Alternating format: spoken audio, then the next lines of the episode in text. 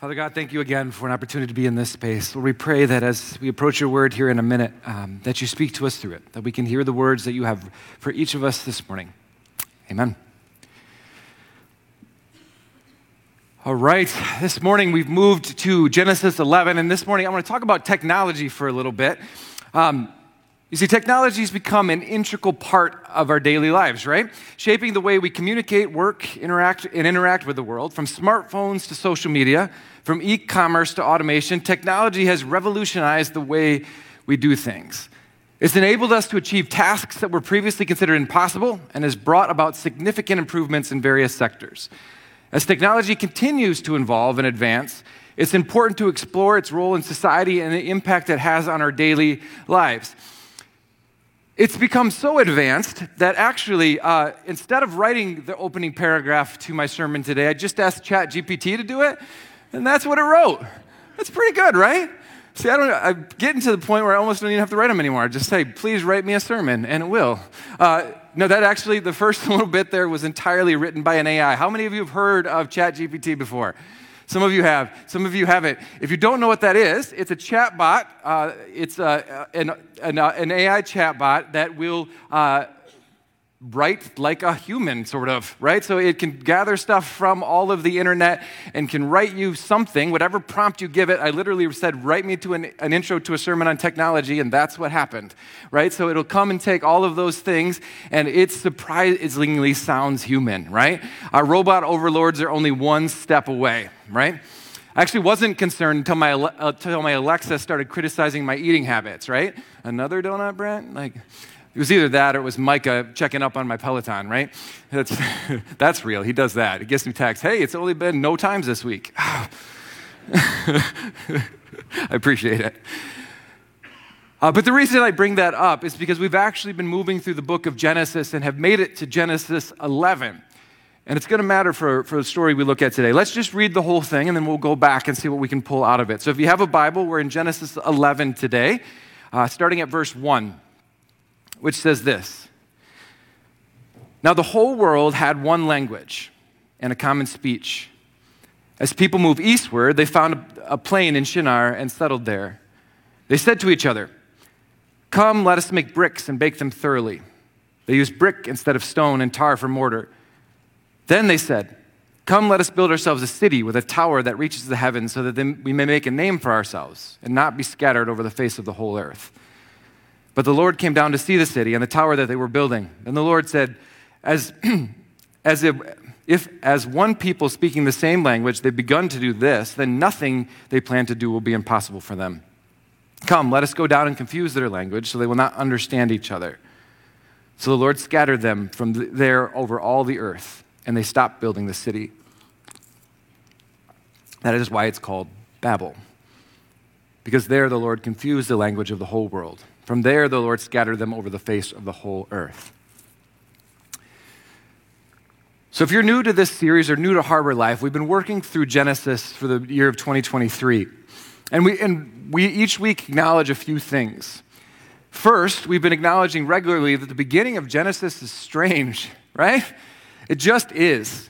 We, we, we, we have talking snakes. We have marks on foreheads. We literally just skipped the Nephilim, which I was surprised more of you didn't ask me about. We have floods. And now we're to this place in which we're building a tower and God decides to s- scramble language. Uh, it's, they're strange stories. My hope is that as we've worked through these things, you've been able to walk away with a little more uh, than just the fact that it's weird, right? Hopefully you've been able to see some of the themes that run through. The beginning of Genesis is beautifully layered with so many different themes running through it uh, in, in all of these places. There are themes on top of themes on top of themes. I said it last a couple weeks ago. Truthfully, I think we could preach the beginning of Genesis one through eleven again, maybe twice, with entirely different sermons, and I think they would be just as true to the text as the ones we've already done, uh, because we could just take different angles in each of those spaces. And that's true again today. This story here has a number of different angles that we could come at it from.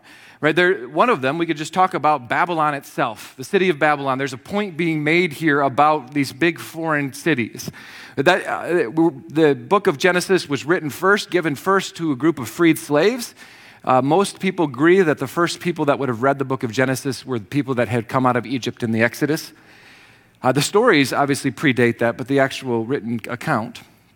And so in that particular space, they, even the word of the name of the city is supposed to point us right to Babylon, right? They called it Babel, which is the root of Babylon. But we're actually going to leave that one alone today because I want to focus on two other themes that work together in this story. The first, we already have set up, it's technology. It's in its relationship to a theme that we've seen running through each story we've looked at so far, which is the desire that we have to be the gods of our own lives. Back when we were looking at Genesis three, we realized that the temptation the serpent gives to Eve is that. He, she says to him, "You can be like God, knowing good and evil." And that's the temptation for Eve, saying, yeah, I can be like God. If I knew good and evil, I would be superior to the way I am now, and I would be like God. And we've seen throughout the story that humans continually are trying to recapture the ability to be the gods of their own lives. We kicked off last week and said it starts with this series of what-if statements. Sure, we couldn't be the gods of our own lives after the fall in the garden, but what if... What if God warned us right before we were about to sin, which is what happens with Cain, and Cain fails? But what if we get another chance, which also happens with Cain, and he fails?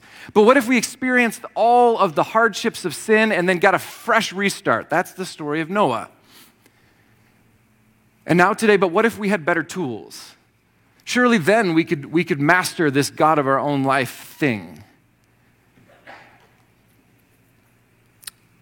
So let's let's actually dive into the story and see how that theme plays through this particular one. It begins here. The whole world had one language and a common speech. As people moved eastward, they found the plain in Shinar and settled there. This is one of those little passages that's easy to read over quickly and not see how it's tied to the rest of the book of Genesis.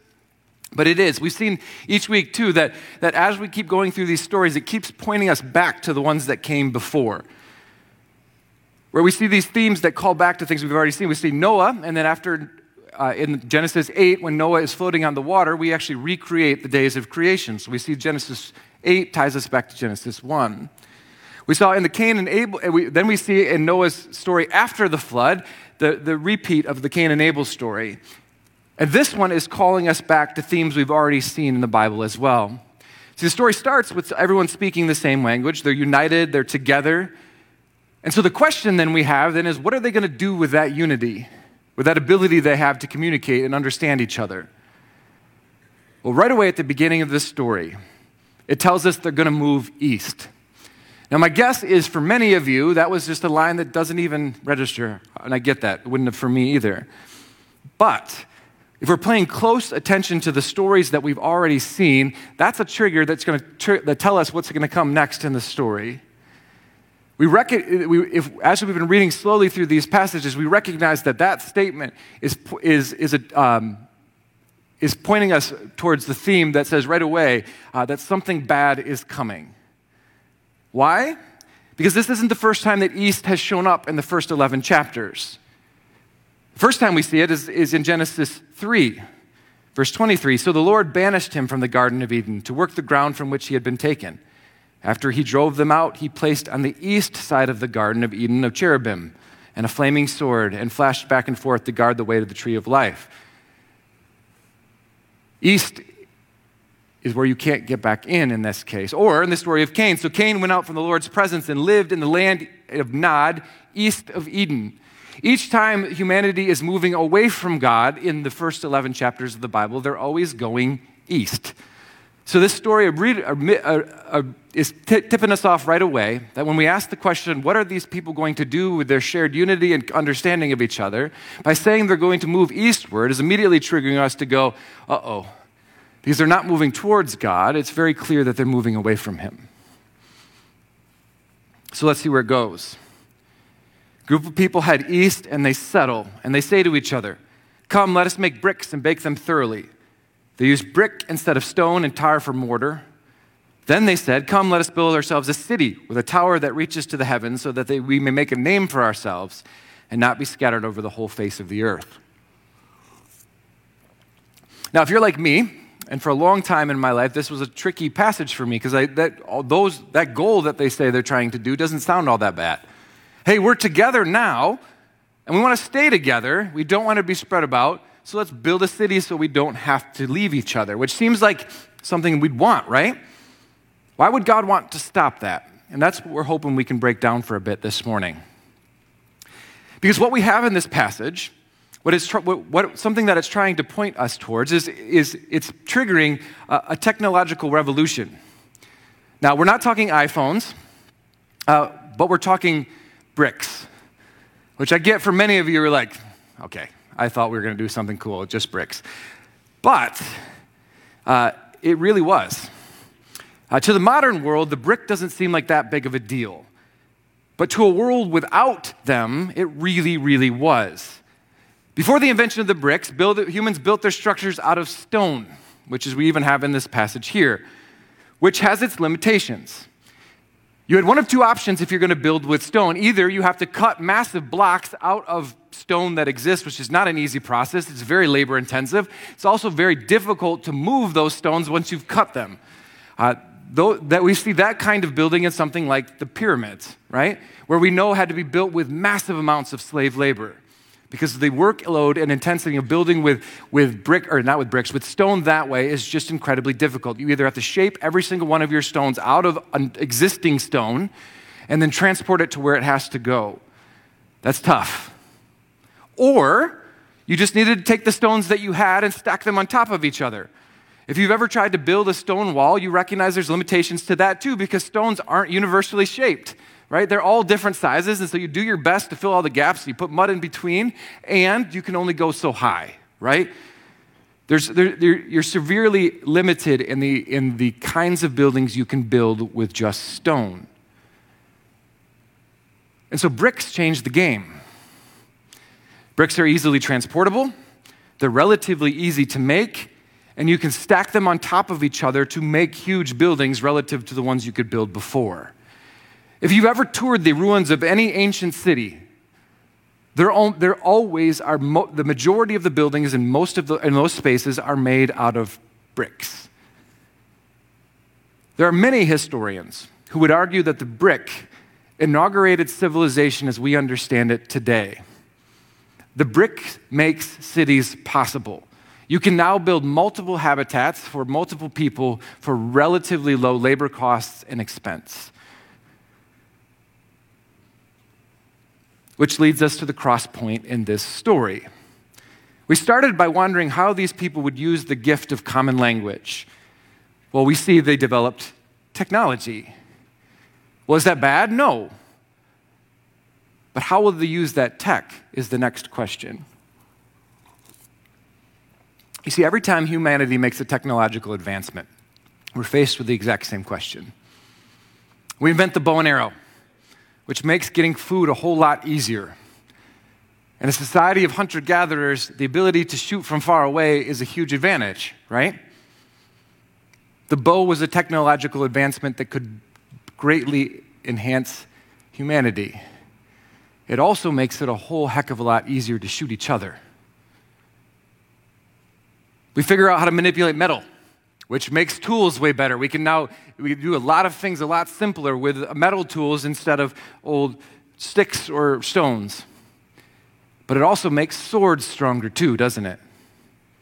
We invent the wheel, which helps move food and supplies around, but also works really well as a war chariot. Writing produces poetry and declares war. Currency makes trade simpler and feeds greed. We split the atom, producing an amazing amount of power and energy and producing the ability to blow up an entire city in a second. It's the same with every single thing. Phones, computers, smart devices, social media, it's all the same. They can be used for amazing goods to move us all as, as a society or for horrific and horrible evils. I actually love how Pastor Tim of South Harbor put it. He says, technology is great. It can bring freedom with God, if we're working with God, or the or that same invention can be the source of our freedom from God. Which, think about that for a second, is what we've seen as we work through Genesis. Freedom from God is to say, I don't need you, I can be the God of our own life, my own life. And technology produces a stream for us to believe we can do that. So back to bricks then. Bricks, we like we said, have the potential for so much good. We can build these cities for cheap. We can give safe dwellings for people to protect themselves from animals or the environment. What's the downside?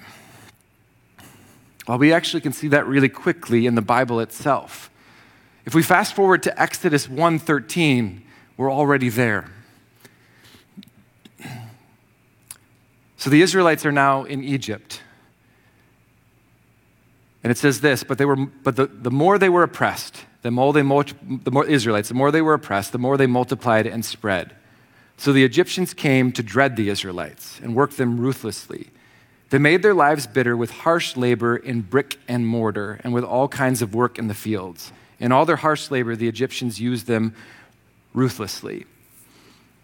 What we see here is bricks can be used to build shelter, to protect more of humanity, which is great, or they can be used to build empires which enslave humanity. It starts small. One brick is great, that leads to two bricks, that leads to more, which slowly, without ever intending to be, we find ourselves then building Babel.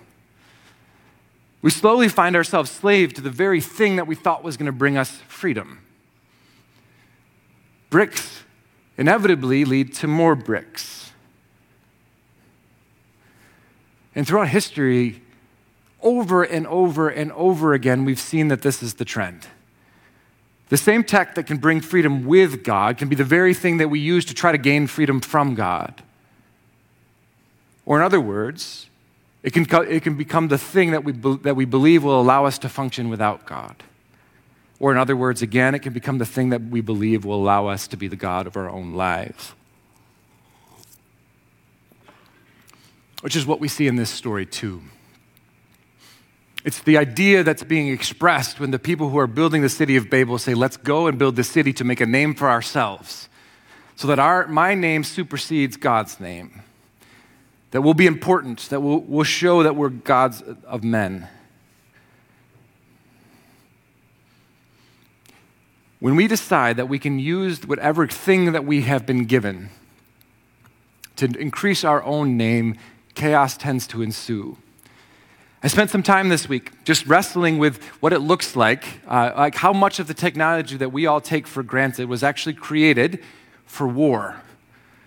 Now, there is a varying percentages on what that actually looks like, like how many of the things that we use can actually be created for war. But some estimate as high as seventy-five percent of most of the things we use were originally built to kill each other. A lot of our modern inventions came that way. The microwave is one. We built the microwave because we wanted to boil people, right? Can aim it at somebody. It doesn't work very well for that, so we didn't use it for that. But then we thought, but it does work really well on potatoes, so let's change the function, right? Velcro is from war. So much, uh, so many, so many different things that we created were to figure out better ways to either support people killing each other or kill people faster. When we use technology to advance ourselves, chaos, te- chaos tends to ensue. If we don't submit our things to God, they have this tendency to slowly, over time, begin to own us. Yeah? Something that can start really great can end up going down a path that we don't want it to really, really quickly. Now, my guess is each of us, to one degree or another, have something in our lives that own us a little bit. Whether it's technology or, like Micah shared, even opinions about ourselves can do the same thing if we don't submit them to God. I do. I have to admit it. I, I've said it here, and I, Luigi and I were talking about it earlier this week, too, that every once in a while, uh, I read a sermon, and unfortunately, I have to read it to myself, and I hate that. Today's one of those days, is I have things that, I f- that feel like that for me as well. I actually cleaned my pocket out, but imagine I had my phone in my pocket. I put it, I took it out and put it back there, which is actually good. That means I'm growing. Um, but but it's a, that's one of the struggles that I have. I have a hard time. Uh, that's, it, I struggle at times to put it down, my phone. Right, the phantom buzz, right? I, I've moved into that space. Anybody know what I'm talking about? We were like, oh, no, nothing happened. It just felt like it, like your leg weirdly buzzes for no reason. It happens slowly over time. Right? One brick led to another brick, which led to another brick, and all of a sudden I realized that I, even when there's nothing to do, I won't pull it out to want to check it. Is anyone else there with me? I can't be the only one, right? It's just something that started to, to, to and I realized wasting way more time with it than I wanted. And um, I appreciate that Jen helped me point that out for me, right? That's something that we have to grow. No, and it, and it is. It's something I have to be better at.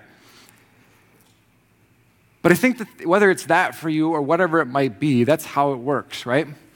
We start with these little things that gain, that get a little hook in us. It might even be for a good reason, and then if we don't keep an eye on them, they, send, they tend to cascade out of control. We start posting online to share the fun things that are happening in our lives, which is great. Social media can connect us to people we don't get to see often. There are, there are people that I only know what's happening with their, in their lives because they post about their kids on Facebook. Great. Uh, for you kids who don't know what Facebook is, it was the thing us old people use now, right? But we start there, and then we start getting a few likes, and it feels good. So we post more often until all of a sudden we feel that our value is associated with how many people see our things and give us some affirmation around it. Over and over and over again, people can fall into some to, into that space. Your worth is connected to how many likes you get or how many people give you that affirmation. And actually, I, Micah's story this morning fits so perfectly into that idea, right? He shared how that works in his story. That, I know, right? It's just it's providential or, or paying you. Um,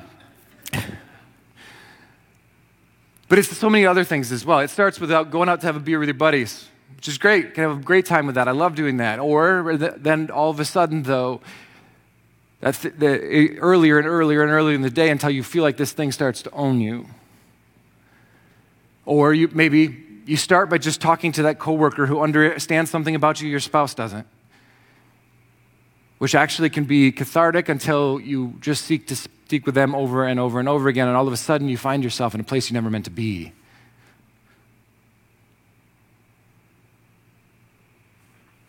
So many different places we could go they, with that. It's a progression so many of us have fallen victim to in one way or another. We're drawn into this good thing and then it's twisted. Again, like Micah shared this morning. It's actually a theme we see run through Scripture over and over again as well. The very first Psalm, Psalm one, begins this way. Blessed are those who do not walk in step with the wicked or stand in the way of sinners or sit in the company of mockers, but who delight in the law of the Lord and meditate on his, on his law day and night. They are like a tree planted on the, by streams of water, which yields its fruit in season, and whose leaf does not wither, and whatever they do prospers. The progression we see in this psalm is exactly what we've been talking about. Blessed are those who do not walk. So we have this walking, right? We're moving into this space. And then what do we do? We stop, we stand. And, we, and, we're, and we're, we're around it a little more than we used to be before. That doesn't even inherently mean it's bad yet. But then what do we finally do? We sit, meaning we're stationary in it, right? It's this progression that we have going through how this thing works over and over again. We start by walking until we stop to stand in it until, until finally we become comfortable in it. I don't know what your thing is, but my guess is that's universally relatable in one way or another. Now, I don't bring this up to shame anyone, right? I admit it. I, I, like I said, I've fallen into that same trap. It's easy to live an unreflected life around these things. I get some pleasure from being on my phone. And at the same time, when I overuse it, I feel like crap. And I think a lot of us have been there, right? Where you realize, I just burned three hours on this thing, and my brain doesn't even feel right.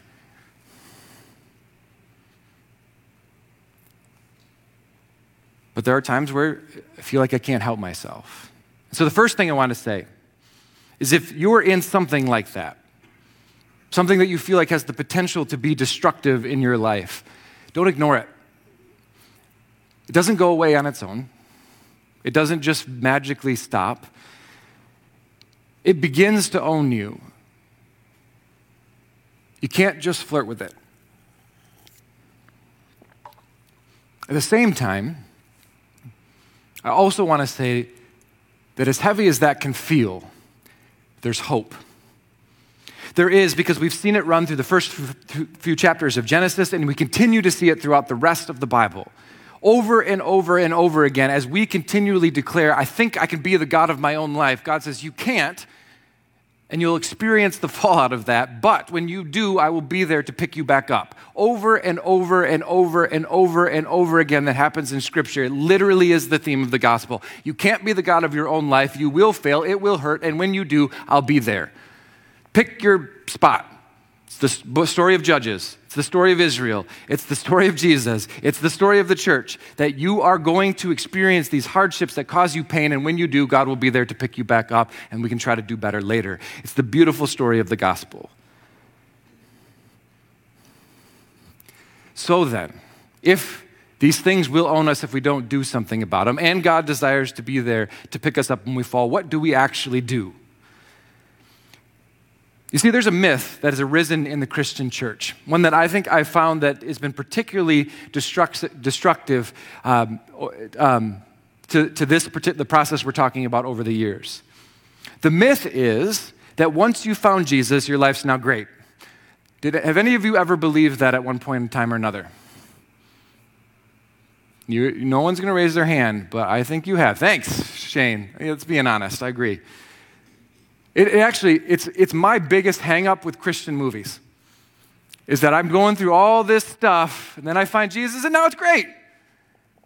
Now, two things. One, I firmly believe that miracles exist. I really do. That there that we can that there are times in which God will actually do those things in a, in a flash. But I think for the majority of us, in our experience, it's a slow work of processing and sanctification. It's a slow work of working those things out. Jesus will set you free, but he's not a magical pill that just fix, uh, fixes everything. Far more often, the path to restoration is longer. And we've actually already seen it in the stories we've looked at in Genesis. If you were with us when we talked about Cain, Cain kills Abel. And then what does God tell Cain to do? He says, walk in your brother's shoes. Abel was a shepherd. Go be a shepherd too, to see if you can relate with him. Your lo- the long process of restoration. Same is true with Abraham, though, which we'll look at next. I need you to follow me to a land I will show you. The process of working out the stuff is going to come over its long period of time with walking with God. Or King David, which, we'll, which you see in the, later in Scripture. You're going to be king, but later. And so we're going to have to walk through these hard things first. It's true with the disciples. We see it in Peter's journey. We see it in Paul's journey for sure. Right? Dis- long discipled pruning to work these things out of our lives. Constantly, as the Scripture puts it, killing the parts of ourselves that are hurting us. The, that image, by the way, is, is for me, it's easiest to wrap around like the idea of cancer. That there's something growing on me that I need to cut off. I don't kill myself, but I kill it, right? Get rid of it.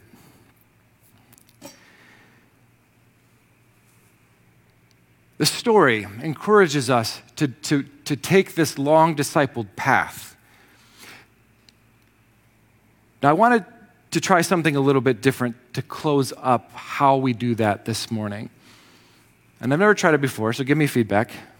But one of my favorite pictures of this process comes from one of my favorite books of all time, Uh, written by C S Lewis. It's called The Great Divorce. Has anyone ever read that book before? If you haven't, it's brilliant. It's hard to read sometimes because nineteen forty-five English from Britain is different than the way we speak, and so it might take you a little bit to get your head wrapped around that. But because most of you haven't read it before, the general premise of the book is that it opens in hell, um, in the, in, which is, is portrayed as this kind of like gray town, and there's a bus that goes from hell to heaven. When when, this, when the spirits in hell go into heaven, they find it to be a place that is completely unsuitable for them. When they step off the bus, they actually realize they're like phantoms or ghosts. They, they don't have substance, and everything else in heaven is so real that it actually hurts them to be on it, right? That they can't even lift a leaf or anything like that. And then what happens is that each of these, each of we get we get the picture of each of these ghosts, these people that are coming up, that God sends someone back to them to meet them, to convince them to stay. And we have some really interesting interactions in why they either want to or don't want to. Now, one of those interactions relates to what we've been talking about this today, I think in a beautiful way, and I actually just want to close today by reading it to you. It's longer, I get that. But I hope you'll be able to see how some of this im- imagery plays itself out. So what we have is we go through the, in the book, we go through the eyes of the main character who can observe these conversations, these other, these real people and these ghosts are having in these other spaces. And so we see this. It says, I saw coming towards us a ghost who carried something on his shoulder. Like all the ghosts, he was unsubstantial, but they differentiated from one another as smokes differ. Some had been whitish, one was dark and oily. What sat on his shoulder was a little red lizard, and it was twitching its tail like a, whis- a whip and whispering things in his ear. As we caught sight of him, he turned his head to the reptile with a snarl of, imp- uh, snarl of impatience. Shut up, I tell you, he said. It wagged its tail and continued to whisper to him. He ceased snarling and presently began to smile. Then he turned and started to limp westward away from the mountains. Off so soon, said a voice.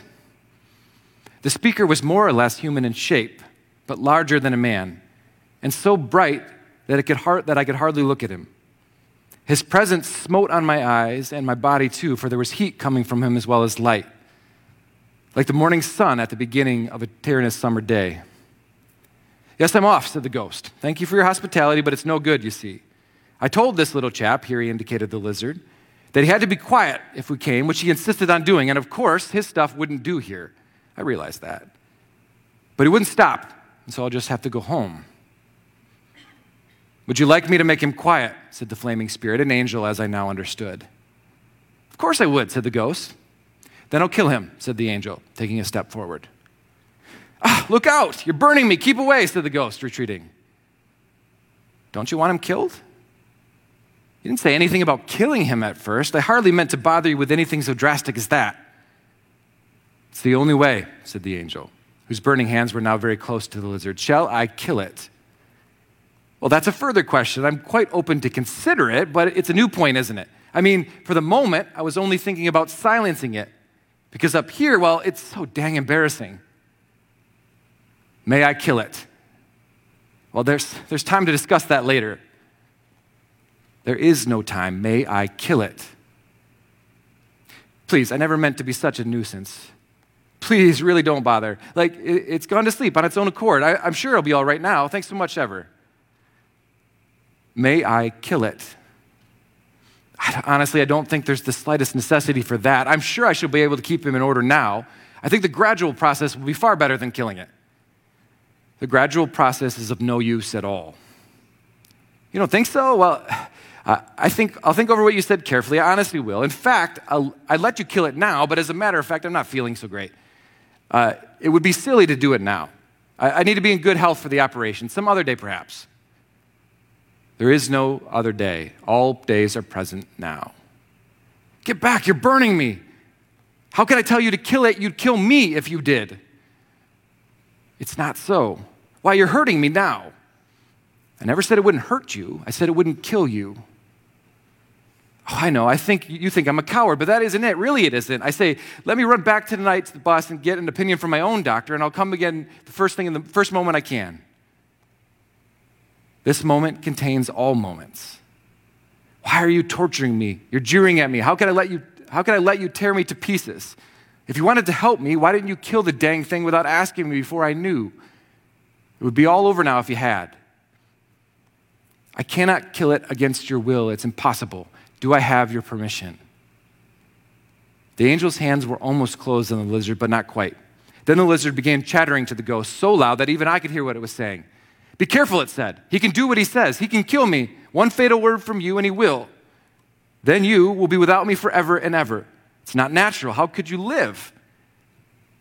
You'd only be a sort of ghost, not a real man as you are now. He doesn't understand. He's only a cold, bloodless, abstract thing. It may be natural for him, but it isn't for us. Yes, yes, and I know there's no real pleasures now, only dreams, but aren't they better than nothing? I'll be so good. I admit I've gone too far in the past, but I promise I won't do it again. I'll give you nothing but nice dreams, all sweet and fresh and almost innocent, you might say. Yes, say quite innocent. Do I have your permission? The angel said to the ghost. But I know it will kill me. It won't, but supposing it did. You're right. It would be better to be de- dead than alive with this creature. Then may I? Dang and blast you. Can, uh, go on, can't you? Get it over with. Do what you like, bellowed the ghost, but ended whimpering, God help me, God help me. The next moment, the ghost gave a scream of agony, such as which the earth had never heard. The burning one closed his crimson grip on the reptile, twisted it, and while it, while it bit and writhed, and then flung it broken back onto the turf. Ow, that's done for me, gasped the ghost, reeling backwards. For a moment, I could make out nothing distinctly. Then I saw between me and the nearest bush, unmistakably solid, but growing brighter ever still, and stronger, and legs and hands. The neck and golden head materialized while I watched, and if all my and if my attention had not wavered, I should have seen the actual completing of a man, an immense man, naked, not much smaller uh, than the angel. What distracted me was the fact that at the same moment, something seemed to have happened to the lizard. At first, I thought the operation had failed. So far from dying, the creature was still struggling and growing ever bigger as it struggled. And as it grew, it, it, it changed. Its hind parts grew rounder. The tail, still flickering, became a tail of hair that flickered between the huge glossy buttocks. Suddenly, I started back, rubbing my eyes. What stood before me was the greatest stallion I'd ever seen, silvery white with a mane of, or the mane and tail of gold. It was smooth and shining, rippled with swells of flesh and muscle, whinnying and stamping its hooves. At each stamp, the land shook and the trees shuddered. The new man turned and clapped the new horse's neck. Its no, it, it nosed his bright body, or his bright body, horse and master, breathed into each other's nostrils. The man turned from it, flung himself at the feet of the burning one, and embraced them. When he rose, I thought his face shone with tears, but it may have only been liquid love and brightness. One can't distinguish them in that country, which flowed from him. I had not long to think about it. In a joyous haste, the young man leaped upon the horse's back. Turning his, in his seat, he waved a farewell and nudged the stallion with his heels. They were off before I knew what was happening. They were they were riding, if you like. I came, I came out as quickly as I could from among the bushes to follow them with my eyes, but already they were like a shooting star far off on the green plain and soon among the foothills of the mountains. Then still like a star, I saw them winding up, scaling what seemed impossible steeps, and quicker at every moment, till near the brim brow of the landscape, so high that I must strain my neck to see them, they vanished, bright themselves into the rose brightness of that everlasting morning. I just think that's a beautiful representation of what we've been talking about today. This lizard sits on the guy's shoulder. He hates the thing and also weirdly loves it at the same time, which is what so many of us struggle. I hate that I sometimes don't feel like I put down my phone, and at the same time I love it and I don't want to be without it. The angel comes to him and says, you know there's a misery to this thing. Would you like me to kill it? He says, if you lean in, you're going to kill me. And that's the thing that's so hard with so many of us as we're trying to wrestle with what our sin looks like in our lives. There's hope, but it's not easy. It hurts sometimes to root those things out that are holding us back. But the message of the gospel is the same as in that story. That God's desire is to lean in, and sure, it's going to hurt, but on the other side is a life you couldn't imagine. On the other side, the actual thing that was your demise becomes part of your redemption. That's part of what I love about that story so much, so that the fact that the lizard turns into a stallion, which is actually what carries him into a deeper life with God. And that can be true in so many ways, right? We've said that before, that often God redeems the very things that are hurting us so badly. The best person to help a struggling alcoholic is a recovered one. The best person that can work you out of the out, out of a out of a difficult marriage is someone who's worked it themselves. The message of the gospel is this, that we cannot ignore the different things that we have in our lives that are holding us back. That's why God talks about sin so often. That's why it's been so heavy in the first eleven chapters of Genesis. But it's never meant to be there to make us feel shame or feel less than. It's meant there. It's meant to be there because God says, I care about you enough that I want to see you like the man on the stallion rather than the person owned by the lizard on your shoulder. And so he invites us to let him in to actually do that work with us and for us. I love that this week comes up on Communion Week. In just a few minutes, we're going to take communion. When you come to the table, we realize that that's what the The cross does. It's an invitation to take those things that own us that have kept us from flourishing in the way that we that God desires for us to, and leave them at the foot of the cross because they've been paid for. Communion is a declaration that, the, that our sin does not own us. It's literally how we start each communion week. Sin is not our master. If we, if we leave it unreflected, it will own us. But because of Christ, it doesn't have to. Communion is the practice of admitting to ourselves that we all have some kind of brokenness in our lives. Something that might have started for a good reason that's become twisted. That's pulled us away from where we wanted it to take us. And so it's the declaration that we need Christ in our lives, like the man in the story needed the angel. But it's also the declaration that we need each other too. Each of us has fallen short. Each of us have failed in one way or another, and communion is a reminder that failure is not what defines us in Christ.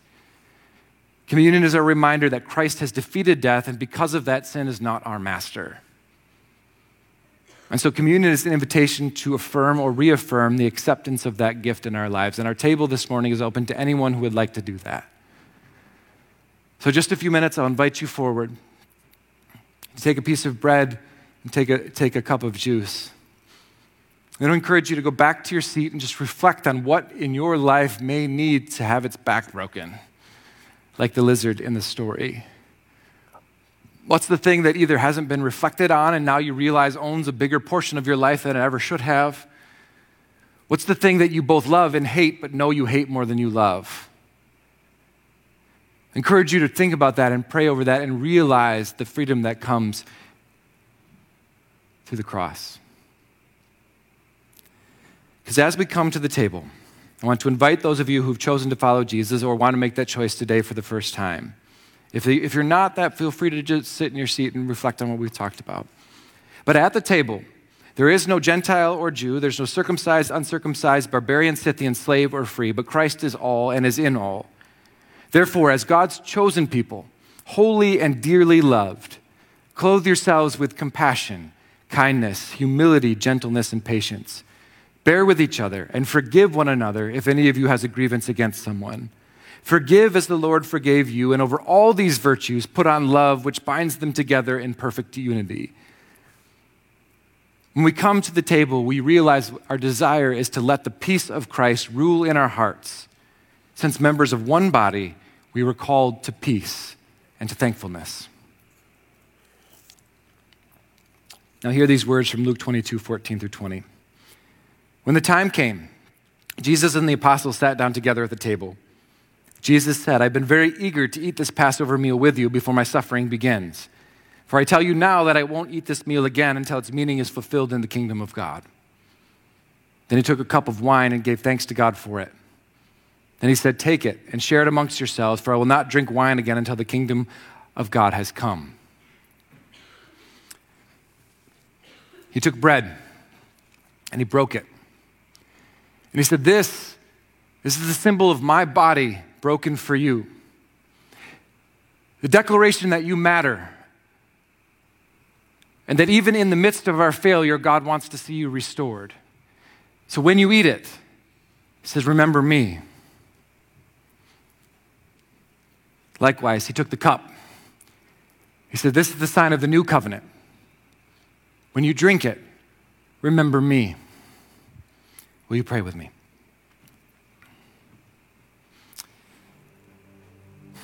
Father God, in just a minute, we're going to come to the table. God, I want to pray for two things this morning particularly. One, that you make us aware of the areas in our lives in which our lizards are whispering in our ears. The areas in which we know part of us loves, but most of us hate.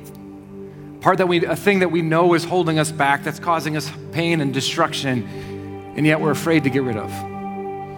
God, I pray that you open our eyes to be able to see those things in our lives. Second, I pray that in the midst of that space, I just pray the simple prayer that you help us see ourselves through your eyes. that we can see ourselves as, like Micah shared earlier today, as beloved children of God. Sure, we have things that are holding us back, and but your desire is to see us get rid of those, not so that we feel shame or that our value is down or that our, that all of those things, but because you love us so much, you want to see us flourish in the, mo- in the best possible way. And so God, give us eyes to see ourselves like you see us. Like you saw, like the story of the prodigal son, in which you, which both sons you went to, to say you're loved, you're valued. Give us the courage to step out of the things that are holding us back, even if it's painful. Give us courage to live the kind of lives you've called us to live. Give us courage to step into the pain and a vision for the life that comes because of it. Amen.